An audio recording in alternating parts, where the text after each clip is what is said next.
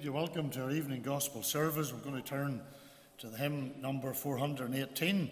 I'm pressing on the upward way, new heights I'm gaining every day. As our opening hymn, let's stand together while we sing,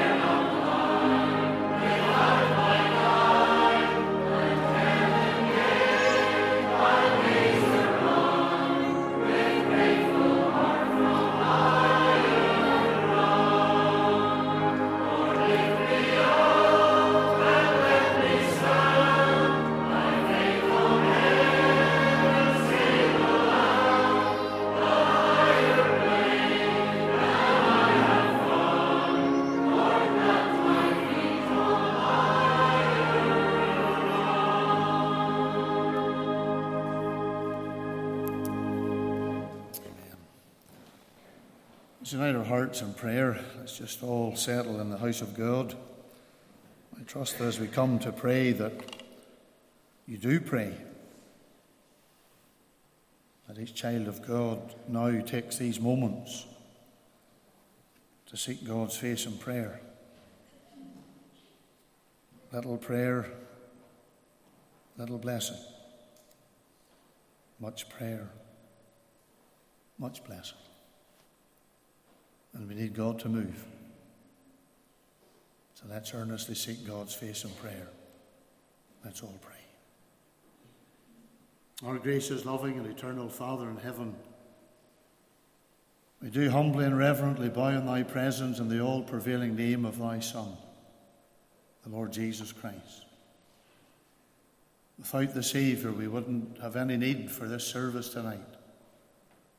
Without there being the coming of the Son of God into this world, there'd be little point in having the doors of this church open, let alone having the building erected. But we thank Thee for the coming of the Saviour. We thank Thee for the divine plan and purpose of God to redeem lost, fallen, sinful men. And we thank Thee that Thou didst send Thine only begotten Son into this world to go all the way to Calvary, to live a life of perfect obedience to Thy revealed will, and at the age of 33 to go to the cross, there to hang in ignominy and shame. But We thank Thee that there He bore the guilt of our sin. We thank Thee that there He was our substitute. And we rejoice that the Lord Jesus Christ was able to cry from the cross, Finished. The work was complete.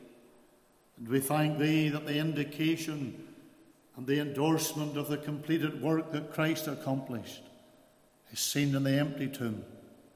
For up from the grave he arose, a mighty triumph o'er his foes. And our loving Father, this evening we come in the evening of thy day in thy house to give thee thanks and praise. We thank thee, Lord, for all who've come.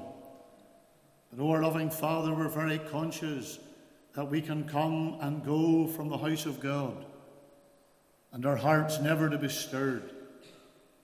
And, O our Father in heaven, the desire of our hearts this night would be that Thou wouldst come and take a dealing with each one of us that we will leave this place different to how we came. We thank thee for thy presence in the morning time. We thank thee for thy word as it was proclaimed. And we pray, our loving Father, that we will each day know what it is to be in the centre of the will of God, in what we say, in what we do, and in all about us.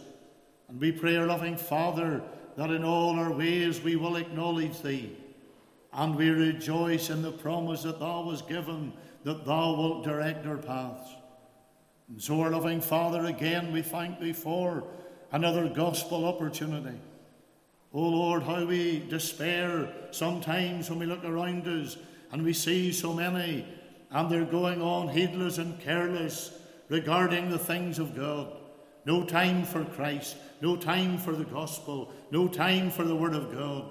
But, O our loving Father, we pray that even should there be one such in this service tonight, either here in this building or listening to this service, and to date they have had little regard for the things of God. Oh, that thou wouldst arrest them by thy Spirit, and that the Spirit of God would take the Word of God and apply it effectively to their hearts. Pray, our loving Father, for thy servant who has come to minister amongst us. Lord, we pray that thou wilt take him up Fill him with the power of God, the Holy Spirit. Make him a vessel in thy hand to be used for the honour and glory of thy name and for the extension of thy kingdom. Loving Father, we pray that as we depart from this service tonight, we'll have the joy of knowing that there has been a new name, a new names written in the Lamb's book of life. And that there are those who will be able to say from this night onward, I'm going home to glory. Heaven is my home for we have made our peace with God. Nor we're not unmindful of other places. We think of the many faithful witnesses throughout the length and breadth of this little province that we love and throughout this United Kingdom and in the Republic of Ireland, Lord, and further afield, where thy word is proclaimed, for those who are faithful to the blood and the book. We pray, our loving Father, that thou wilt bless the preaching of the word of God. For faith cometh by hearing, and hearing by the Word of God. So continue with us, or we're not unmindful of those who mourn tonight. We pray for those whose hearts are heavy. We pray, our Father in heaven, in the midst of their sorrow, they may continue to know thy presence. We do remember our pastor. We pray for the Reverend Park. We thank thee for him. We pray that thou wilt lay thy healing hand upon him. And our Father in heaven, that soon he'll be back amongst us. Remember our students. Remember those that thou hast called. Remember David tonight in Donaghadee. We pray for Greg wherever he would be, that thou wouldst be with him. Remember Jonathan in Enniskillen. Remember Joshua in Bangor. Remember Duppankar. We pray, our Father in heaven, that each one will know the presence and the blessing of God. For we ask these things in the Saviour's name. Amen. Amen. We're going to sing further to God's praise 332. What a wonderful change in my life has been wrought since Jesus came in to my heart. Standing again while we sing, please.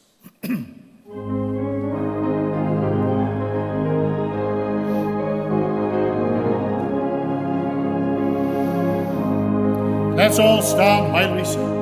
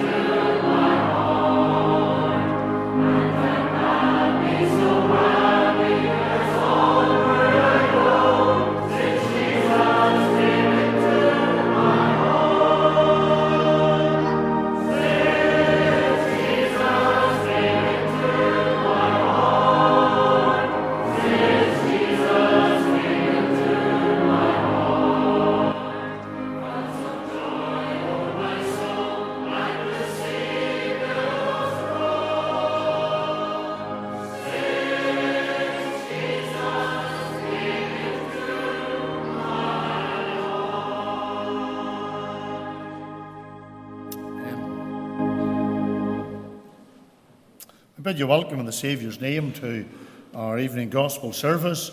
And we trust and pray that as you've joined with us here in the congregation and to those who join with us online, you'll know the Lord's blessing in the proclamation of His word. We particularly welcome our preacher, Mr. Jonathan Jordan from uh, our Magherafelt congregation. Jonathan is a third year Whitefield College student. So do remember the students, of course, not be long until they'll be having those dreaded exams.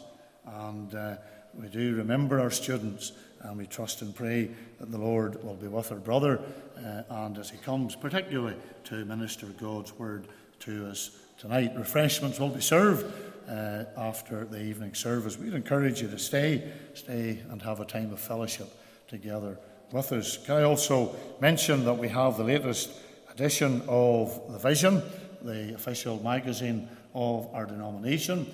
You'll find them in the hallway, and do take one or two because we have noticed that sometimes there's a number that is left and don't allow good material. You know, I think we do live in an age when uh, some don't read as much as they maybe should. Uh, but this is something you should read. This is something you can read. It's not overly lengthy, but it will be of blessing and benefit, and it'll keep you informed. So do pick up the vision as you leave this evening. The Hebron Tots is tomorrow morning at 10 a.m. Uh, through to 12. Do remember that ministry amongst the boys and girls in the morning. Tomorrow evening, Sunday school teachers' prayer meeting at 8 pm. And we do pray that the Lord will bless our Sunday school teachers. You may not be a Sunday school teacher and not able to come to this prayer meeting, but you could take a moment at home and pray for the Sunday school teachers. They do a vitally important work in this congregation, and we need to continue to uplift them and uphold them at the throne of grace. Continue to remember our superintendent and all that are involved in the Sunday school work. Tuesday evening, uh, the senior, or Tuesday, the senior fellowship is postponed. Tuesday, there will be the Youth Challenge at 7 pm. And again, do remember this work amongst the boys and girls as we seek to reach a new generation for the Saviour. Wednesday evening will be our church committee meeting, and that's uh, notice for our members of session and committee, meeting at 8 pm on Wednesday evening. Thursday evening, we'll meet together for our midweek service and for a time of prayer. And we would encourage you to come to the place of prayer and pray that God will continue to bless the preaching of His Word in all its aspects in this house. Friday evening is our youth fellowship at 8 pm, and there will be the speaker will be our brother David Macaulay, and I trust that you will remember David. He's one of our students, and trust and pray that as he comes to minister to our young people, that the Lord will bless him. Saturday morning is the open air in the centre of our town, and as our brother Phil said this morning, we've been encouraged by those who continue to come. It used to be our brother Albert used to say that was three went to the open air. There was him and Sadie and the Holy Spirit. Well, we're glad now that there are more. The Holy Ghost is there too. Uh, and we thank our brother John for coordinating the open airs and for those who come. And it is an encouragement because it can be a very lonely place when you stand in the open air. And especially in these days, uh, we pray that the Lord will continue to bless this public testimony and witness of our congregation here. Saturday, the Romanian VBS team will have a meeting at 7 pm. So those involved in that know about that, and just a reminder that that will be at 7 pm on Saturday evening. Do remember the cake sale that is planned for next Saturday uh, in our complex. It won't be in the school, but it will be held in the Carson complex in the church hall, and that will take place from 10 a.m. to 2 p.m. So if you want to uh, come and to enjoy some of the goodies that will be not only on display, but you can partake of them. Well, come encourage our school, and we trust the Lord will bless this effort again. Next Lord's Day, the early morning prayer meeting at 8 a.m., the Sunday school at 10.30, the Bible class, where Brother Phil will continue his series on the Christian armour, the helmet of salvation. Morning service, Lord willing, the Reverend Park will be again back amongst us to minister God's word, and also the evening gospel service at 7 pm, preceded by the time of prayer. And uh, of course, there will be refreshments that will be served. Just a preliminary announcement in relation to our Sunday school uh, social, and that will be held on Friday, the 31st of March at 7:30. So do remember the social, and in connection with that, can I just say to Bible class members, if you could meet uh, after the evening service. And if you could go uh, to the church hall. Now, uh, I know that those who set up uh, for the mums and tots, so after the mums and tots have set up and they've put out all the bits and pieces that are for that tomorrow, if we could have the Bible class, because Phil and I uh, want to have a practice with you. Now, we're not. Uh, we're not going to maybe sing with you. Well, we might. You never know. I, this might be the start of a new singing ministry. Our brother Phil and I might. You never know. Uh, and uh, but we need the Sunday, the, the Bible class members uh, to just meet and have uh, a time together. We trust the Lord will, will guide us in all of that. Do remember our next family night service on Sunday, the 2nd of April, where Brother Derek uh, Preston will be along to give his testimony of the grace of God in his life and how the Lord has protected him and preserved him. Also, can I just make a preliminary announcement in regards to what will be happening uh, over Easter? Uh, as you were aware, there was a, a choir practice this evening, and our choir has been practicing over the last number of weeks. And a number of years ago, uh, it seems so long ago now, we had the cantata, uh, and there's going to be another cantata, maybe not just as long, uh, but another cantata, and they've been practicing hard for that. It is intended that the Thursday night before Easter, uh, they will uh, do the cantata uh, probably here in the church, and then on Easter Sunday morning, uh, the choir will present that presentation of the gospel and the resurrection, the crucifixion and resurrection of Christ. So we do thank uh, all those involved in regards to uh, this, and we trust you'll pray for it. If you remember when we had it the last time, uh, the church was filled. We can encourage people to come and trust and pray that the Lord will bless this effort in the gospel. We do thank you for your tithes and offering, and we're going to have our offering hymn while those tithes and offerings are lifted. And of course, today is Building Fund, and our offering hymn Eh, is the hymn 105. In evil long I took delight, unawed by shame or fear, till a new object met my sight and stopped my wild career. We'll remain seated for the opening verses of the hymn, please.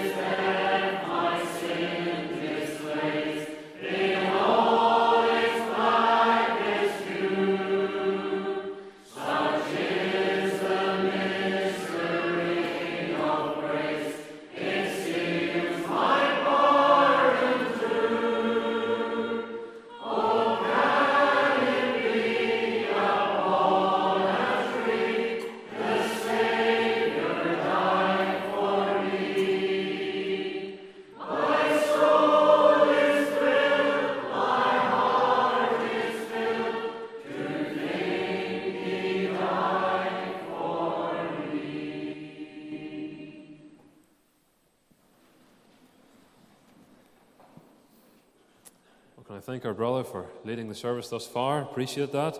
I've only half the job to do tonight, which always helps. Takes a bit of pressure off. It's good to be here with you tonight in Ballymoney and to fellowship with you. My first time here. And I trust and pray the Lord will bless us as we spend some time in His presence and as we meet around His Word. As our brother has mentioned, I'm a third year student in the Whitefield College, and the exams aren't too far away at all. It's around the end of May time they start. And the first one is that dreaded Hebrew exam for us third year, so do pray for us. We need the prayers of God's people to get through that. And then for the rest of the students, the exams start about two weeks after that, around the first week of June. So they're fast approaching. Do pray that the Lord will be with us and help us in all that we do. But if you have a copy of God's Word tonight, can you turn with me, please, to the book of Hebrews, Hebrews chapter 2. Hebrews chapter 2.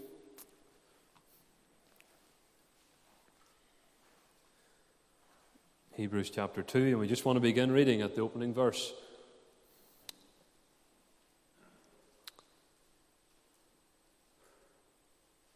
Hebrews 2, and begin reading at the opening verse.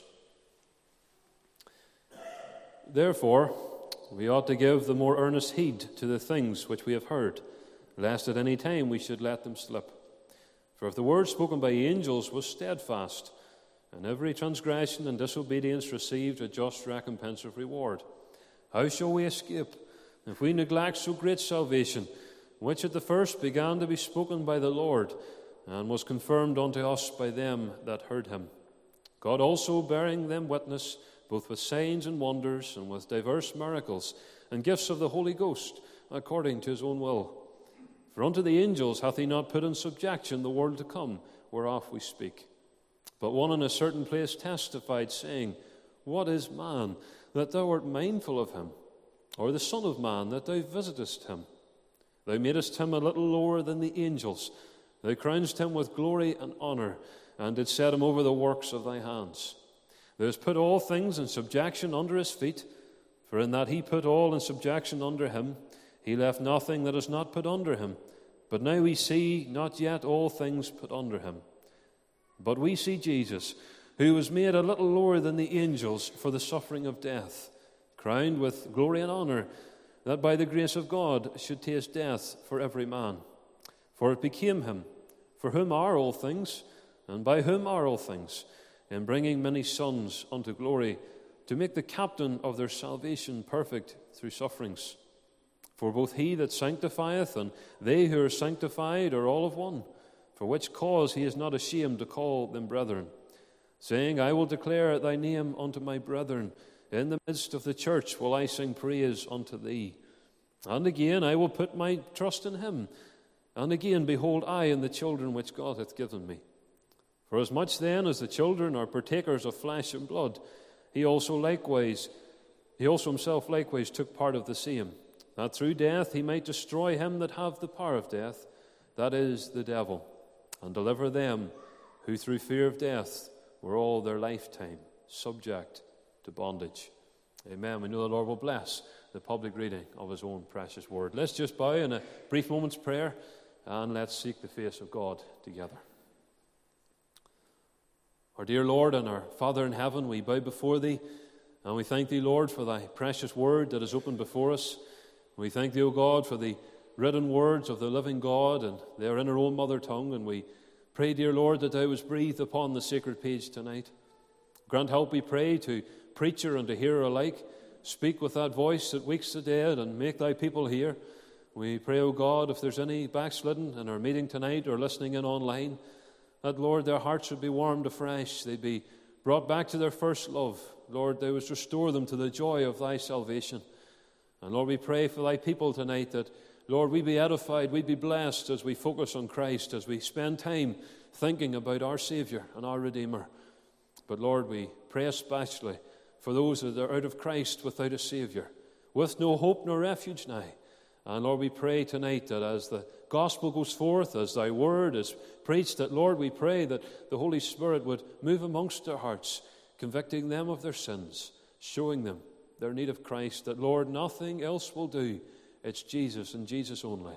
Lord, we pray tonight, Lord, as the words of verse 9 that we read, but we see Jesus. We pray tonight, Lord, they would see Jesus as their own and their personal Savior. Lord, grant me that clarity of mind and that plainness of speaking. And dear Lord, I pray, speak through me and use me, and let Christ alone be lifted up and Christ alone be seen. In the Saviour's precious name. Amen and amen. Napoleon Bonaparte may be a name that's well known or perhaps not so well known to you all. He was a man who, at the age of just 34, became Emperor of France and conquered most of Europe in the 19th century, roughly from the period of the late 1700s into the early 1800s the people of France and those different countries, they treated him like a, basically like a war hero, like this great man that has been used mightily to bring this country to the place that it was in. He was a great figure that they all flocked behind. Certainly, Napoleon's actions brought France much glory for a little while. However, it all turned sour eventually and really quite quickly as far as the run of things was concerned. A run of poor decisions from him the adverse environmental conditions upon his army, the weak state of his army because of it, the incompetence of his officers, he brought men through the ranks too quickly, and indeed the superior tactics of his enemies all led to Napoleon's demise. He was stripped of all his powers and exiled to a little island in the Atlantic called St. Helena, where he died about 10 years later. The French people, the people of France's problem was in that time that they looked to Napoleon and they expected a mortal man to always be right, to always do the right thing, and to always bring this glory upon them. They never thought of tomorrow when a man begins to get older. Perhaps he would pass away or his decisions would not be what they were. Napoleon's problem was that he had so much confidence in himself, even when he was in the wrong. He didn't realize it. And both parties, both the French people and the leader of France, Napoleon, they looked in the wrong place and they looked to the wrong object for their support. As Christians, too, we can lose focus. Our focus can end up being on the world and what's going on, it can be on our problems and on our cares. Now, it's not wrong to look at the world and to see what's happening, or indeed to look at our cares and we notice them, of course, they trouble us. But the problem is, if we focus too much on these things, it causes us to forget to focus on what is best for us. We can focus on the state of the church and the lack of souls getting saved. And whilst it's good to be earnest about this, it's not good to let us rob us of our joy and our peace. The Christian should always be looking to Jesus Christ. He is to be the supreme and total focus of our hearts. It is looking on to Jesus that is the best for us, as the apostle in Hebrews said. It is looking on to Him because when we look to Him, we will not lose out with God. We get so often bogged down in different problems. We sorrow, we worry, we fret, we doubt, we fear, and we all can trace it back to this simple fact that we neglect to look to Jesus Christ. He should be our shining light, our glowing sun in the darkest of our nights. The apostle here in Hebrews chapter 2 in the verse 9 that we read together, the first four words are very important. It says there, But we see Jesus. That was the apostle's focus. That's what he wanted the people to focus on that he was writing to. And tonight, that's the focus of our message. And if you're saved tonight, I pray that tonight we would focus, refocus afresh upon Jesus Christ. If your heart is cold, that you'd focus afresh on Him and He would warm your heart. And if you're not saved, that you would focus on Him for the first time and God would draw you onto Himself. And so tonight, can we consider together, just for a few moments, beholding the Redeemer? We want to behold the Redeemer tonight. And the first point I want us to note is this it is his humble position. It is his humble position that is noted here by the apostle. Look at verse, verse 9 of uh, Hebrews chapter 2 there, and we'll read it together again. It says, But we see Jesus, who was made a little lower than the angels for the suffering of death, made a little lower than the angels. And this phrase here found in verse 9, it is quoted in verse 7 of the same chapter of Hebrews 2 that we read together. It reads there, They made us him a little lower than the angels but it's also a direct quotation from Psalm number 8. And if you turn with me to Psalm 8, we'll read that together. Turn with me there to Psalm number 8, please. Oftentimes in the New Testament, there's references to the Old, and it's for good reason. It is to bring out that Christ was being spoken of in the Old Testament and bringing more clarity in the New. But Psalm, Psalm 8, I want to read a couple of verses there together. And the eighth Psalm, the theme, the common theme of that psalm it is from David, and the common theme is really praising God for his creation. And David, he's the author of the psalm, and he's really dwelling on what God has done in the world. And he testifies of how excellent God is. Look at verse 1 and verse 9. They're similar, really the same words. O Lord, our Lord, how excellent is thy name in all the earth. Verse 9, O Lord, our Lord, how excellent is thy name in all the earth. And David here really is saying, How great is our God that he has made all these things. And he goes down to list them. You can Read them, to, read them when you have time yourself in your daily devotions. But verse 1, who set thy glory above the heavens. And then verse 3, it talks about the heavens and the moon and the stars which thou hast ordained. But in the middle of this psalm, David refers to man. And he asks the searching question in verse 4, which is the same verse that we've seen, passage that we read in Hebrews 2. It says here in verse 4, What is man that thou art mindful of him, and the Son of Man that thou visitest him? David asks a very searching question. Why does God visit man? Why is God mindful? Why is God interested in man? Why does David ask this question? Well, it's because man is simply dust. Man is nothing more than clay and dust. And yet, the mighty God who created all things and made man out of the dust of that earth actually cares about him. David is speaking of God's goodness to man. Look at verse 5 of Psalm 8. It says there, For thou hast made him a little lower than the angels. A little lower than the angels. Man was made perfect and was allowed to dwell in the Garden of Eden. He was blessed there, but he was not so much not so blessed as the angels in glory were, for earth has never been heaven. But he was blessed. He was made that little lower than the angels. And he was allowed to spend time in the presence of God before he fell. He was allowed to spend time in that wonderful Garden of Eden, to have everything prepared for him, to have every provision given to him. God was good to man. Man was blessed. And then in Hebrews 2, if you turn back there, that same phrase that we read, we see Jesus who was made a little lower than the angels. It's used here, but it's not speaking of man, it's speaking of Christ. The apostle takes the words from Psalm 8, which were being used of man, and he refers them to Christ. And here we see Christ's humble position. The humble position of the Redeemer comes to the forefront.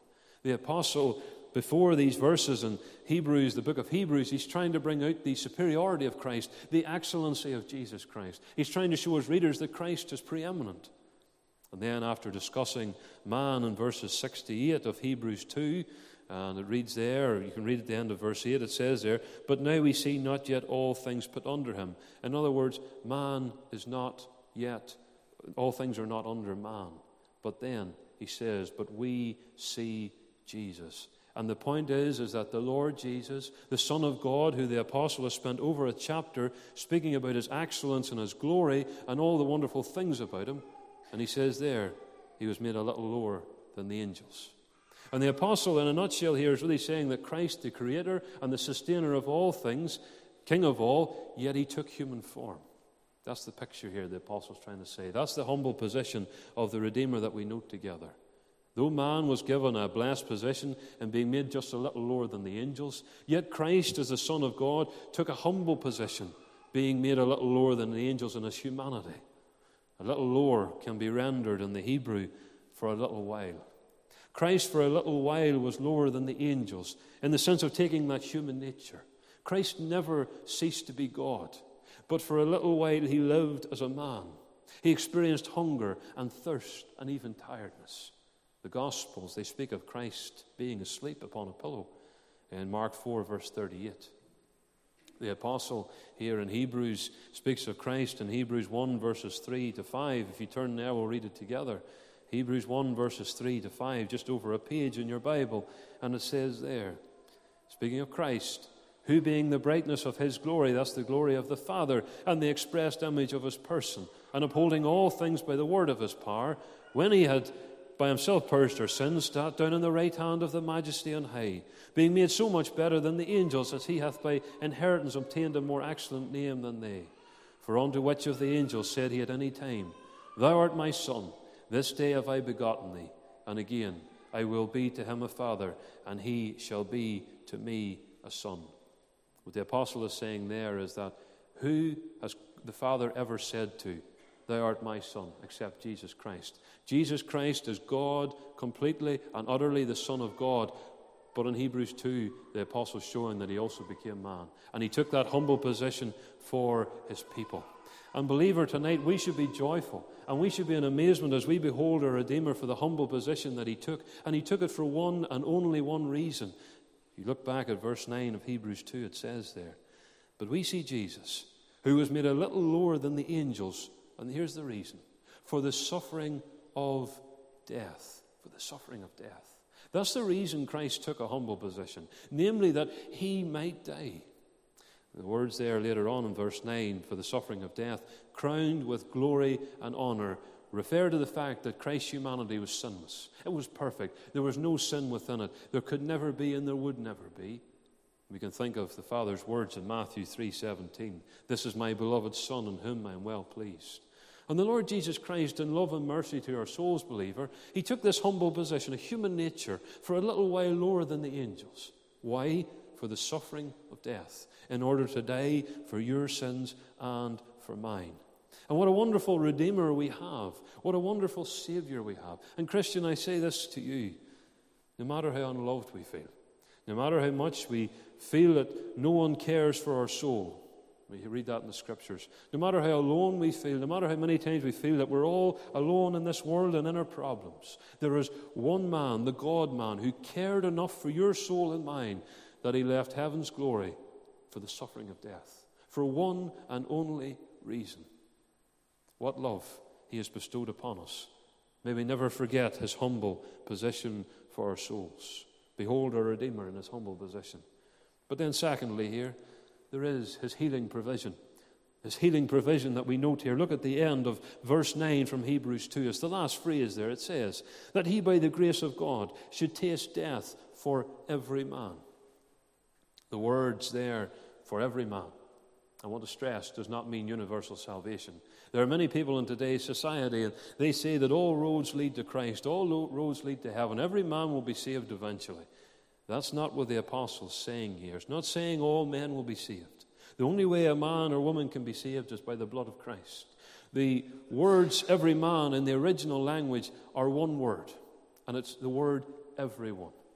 Now, people would say, well, that means universally all men will be saved. But taken in context with what the apostle is talking about and the background of what he's saying here, he's teaching everyone in the sense of every one of his people. Every man and woman, child that was his before this book was written, that was his at the time this book was written, and that would be his after this book was written. It's not speaking of all men, it's speaking of those who had put their faith and trust in Christ and that he, by the grace of God, would taste death for them, for you and for I, if you're saved tonight. That's what it's speaking of. Verse 10, it goes on to say, says there in verse 10, For it became him, for whom are all things, and by whom are all things, and bringing, many sons to glory. The words there, for it became him, really means it was fitting. There was a reason for it. There was a reason that Christ would make this provision that we're going to see. Verse 10 explains that by him and for him are all things. In other words, the all powerful Christ. There's the heavenly that I'm talking about, the heavenly healing position of Christ. And then it was the fitting reason that he would die to bring many sons to glory, to bring many poor, sin sick souls into the kingdom of God, to save a fallen people from every tongue and kindred and nation. And to do this, he had to make a provision by being the captain or that word captain can be rendered author of their salvation. Christ's provision was it all rested on him. When an author writes a book, he writes every single word. Otherwise, he's not the author. He's only author of part of the book. And from beginning to end, Christ is the author of our salvation. Christ is the Lamb slain before the foundation of the world. We read that in Revelation 13, verse 8. And that verse refers to the fact that Christ was the promised Lamb before the world ever began. Before man fell, Christ was the coming Lamb. The fall did not take God by surprise. Many people think that the fall completely changed God's plans and then he had to find a way to get man saved, to bring man to Christ. No, the fall did not take God by surprise. Before the foundation of the world, Christ was chosen to be the Redeemer. Titus 1, verse 2 speaks of eternal life promised before the world began by the Father who cannot lie. And that eternal life is the provision that's found only in Christ. Before man was even created, or even created in the garden, before Adam and Eve took of that fruit, Before Christ was even promised in Genesis 3:15, which as we know is the first gospel promise, Christ was promised. And then he did. He came and he shed his blood and he rose from the dead and he's coming back again. But note, it reads to make the author of their salvation, it reads there in verse 10, to make the captain or the author of their salvation perfect through sufferings. Perfect through sufferings. You might ask me the question does that mean that Christ was not perfect? Does that mean that Christ needed to do something in order to be perfect, to be what God wanted him to be? He needed to carry out something to be perfect enough to be the promised Lamb. I know the word perfect does not mean that there. It refers to being finished. And it is so used in John 17 4, where Christ says, I have finished the work. And that's the work that he was to accomplish on earth, the work that he was appointed to. And that word there, it's used of perfect. It can also be used of the word chosen or appointed to a particular role. And the apostle really is saying here that God the Father appointed Christ to be the Savior, and Christ needed to suffer to provide salvation for his people. For Christ to be a complete Savior, he needed to suffer. That's the reasoning of the apostle here. It was not enough for Christ. We've seen that he took a human nature. It was not enough for him to do that. It was not enough for him even to live a sinless life. That alone would have been insufficient. Turn with me to Hebrews chapter 9. I'll explain this to you. Hebrews chapter 9. Hebrews chapter 9, and it's the verse 15.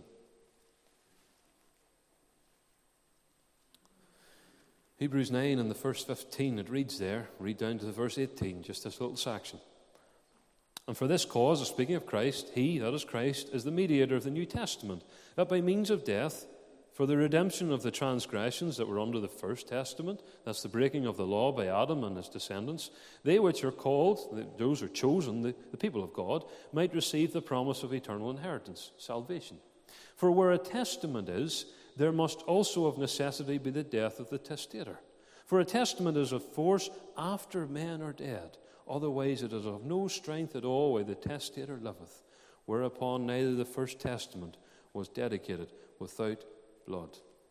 And the point in these verses is this is that Christ, without Christ dying, without him actually shedding his blood, the New Testament would never have come into effect. If you think of someone, whenever they make a will, and then that person gives that to their family or stays with solicitor, whatever it is, that will does not take effect until that person actually passes away. Those who are involved or contained in that will, they receive nothing from it until that person actually dies. And the point of the apostle in Hebrews 9 is to say that if Christ had not died, there would be no New Testament. There could not be. There had to be the death of the testator. Christ spoke of the New Testament in his blood. He spoke of that when he was in the Last Supper with his disciples. And that refers to salvation by grace alone through faith in the finished work of Christ. The Old Testament believers, they were saved by looking forward to what Christ would do, that he would come and shed his blood. And we are looking back to what Christ has done, trusting in Him, and then looking forward to Him coming again. But without His death, there could be no shedding of His blood, and therefore there could be no remission or forgiveness or removal of sins. For Christ to be a complete Savior, to be that author, that captain of our salvation, He needed to, yes, fulfill the law which Adam and his descendants could not fill, fulfill, and that involved suffering, not only in His death.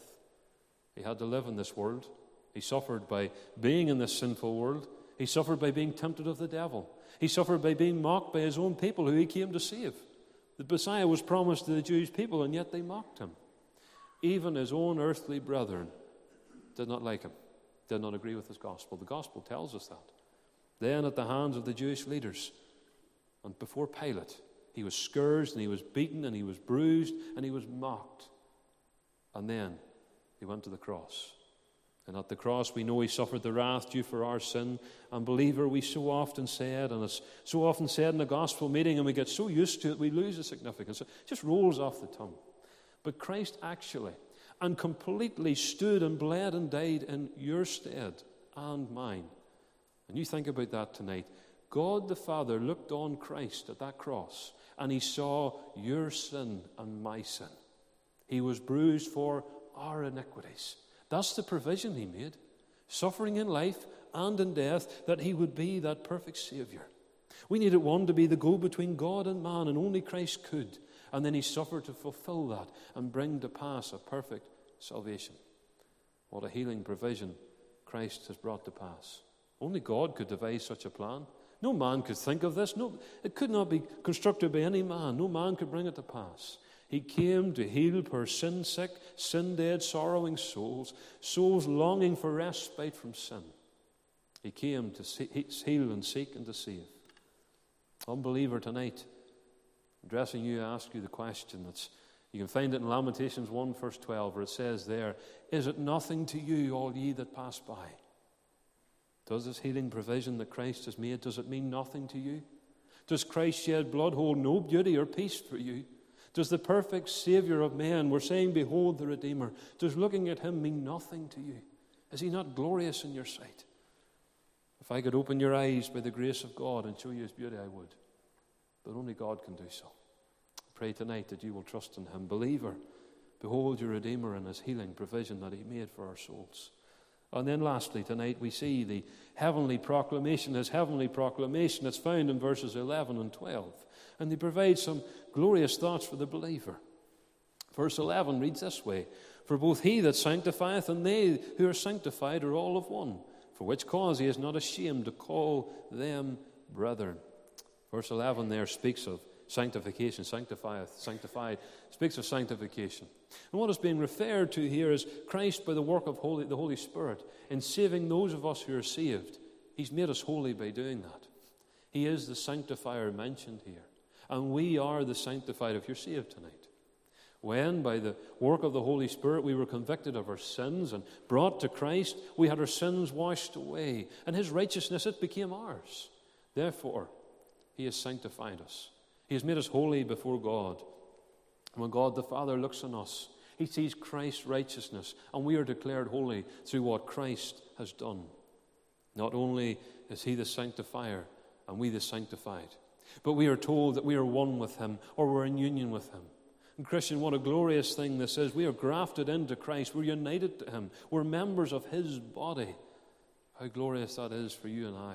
We're not our own anymore, we're bought with a price. What a Redeemer we have, believers, that Christ calls us, the, what we sinned against Him, we hated Him before we were saved, we mocked Him, we jeered at Him, we laughed at Him.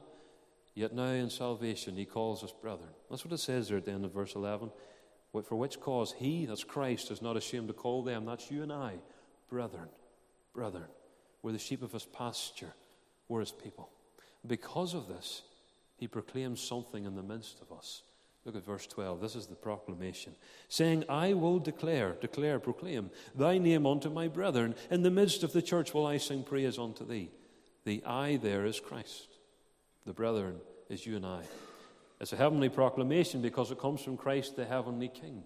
The proclamation is that Christ will declare thy name, the name of God the Father, unto his brethren, which is us.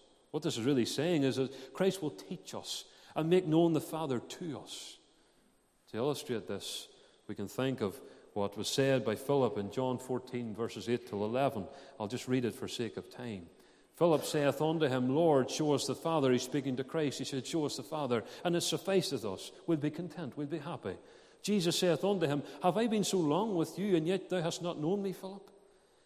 He that hath seen me hath seen the Father. And how sayest thou then, Show us the Father? Believest thou not that I am in the Father, and the Father in me? The words that I speak unto you, I speak not of myself, but the Father that dwelleth in me.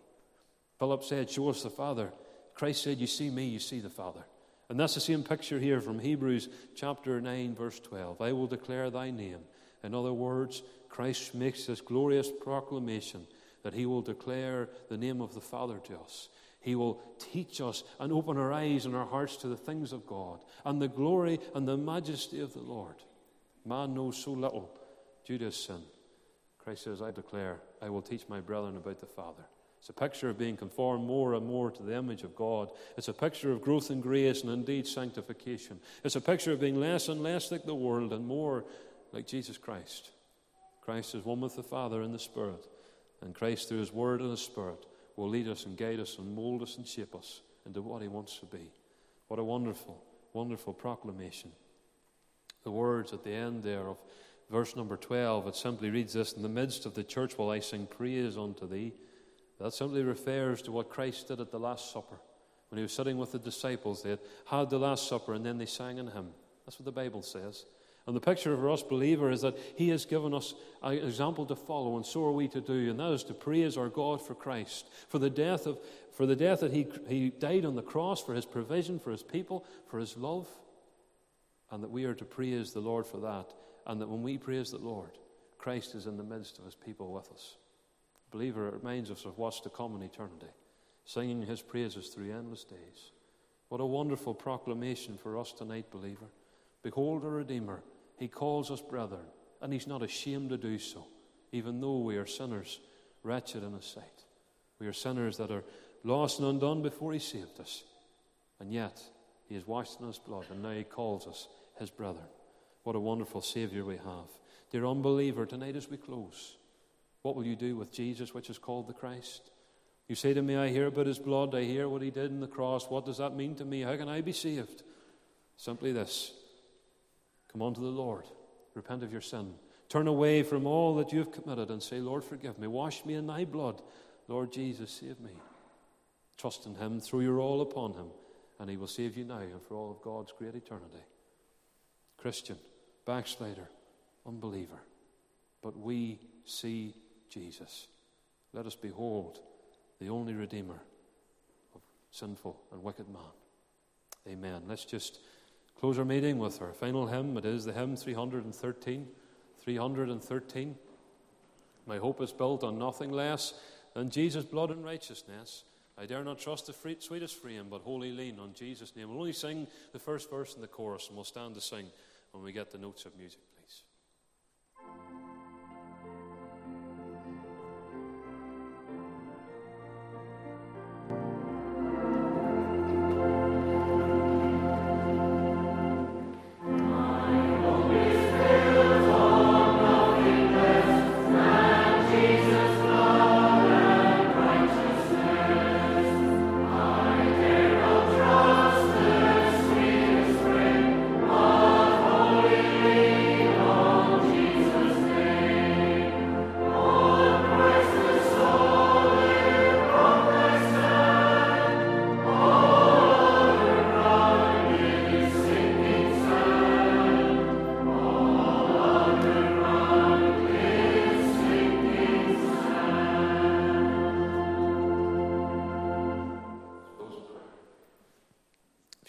Your soul tonight, call upon the name of the Lord. The Lord will gloriously and wonderfully save you. You just have to rest in Him by faith alone in what He did at Calvary's cross. Our God and our Father in heaven, we thank Thee, Lord, for the author of our salvation. We thank Thee, Lord, how He was made perfect through the sufferings of, the, of death and of life. And Lord, how He made that provision for sinful man that we could be saved, washed in His blood, and made ready and fit for heaven and home. Father, we pray tonight if there's any not saved, that, Lord, the still small voice of God would speak on. And, Lord, those disturbed their sleep of death and draw them unto Thee. Bless Thy people, we pray. Lord, lead us on after Christ. Be all to us that we need and all that we do. And, Lord, we pray every day of our lives, every moment of our lives. Let it be, Lord. We see Jesus. For we ask these things in the Saviour's precious name. Amen.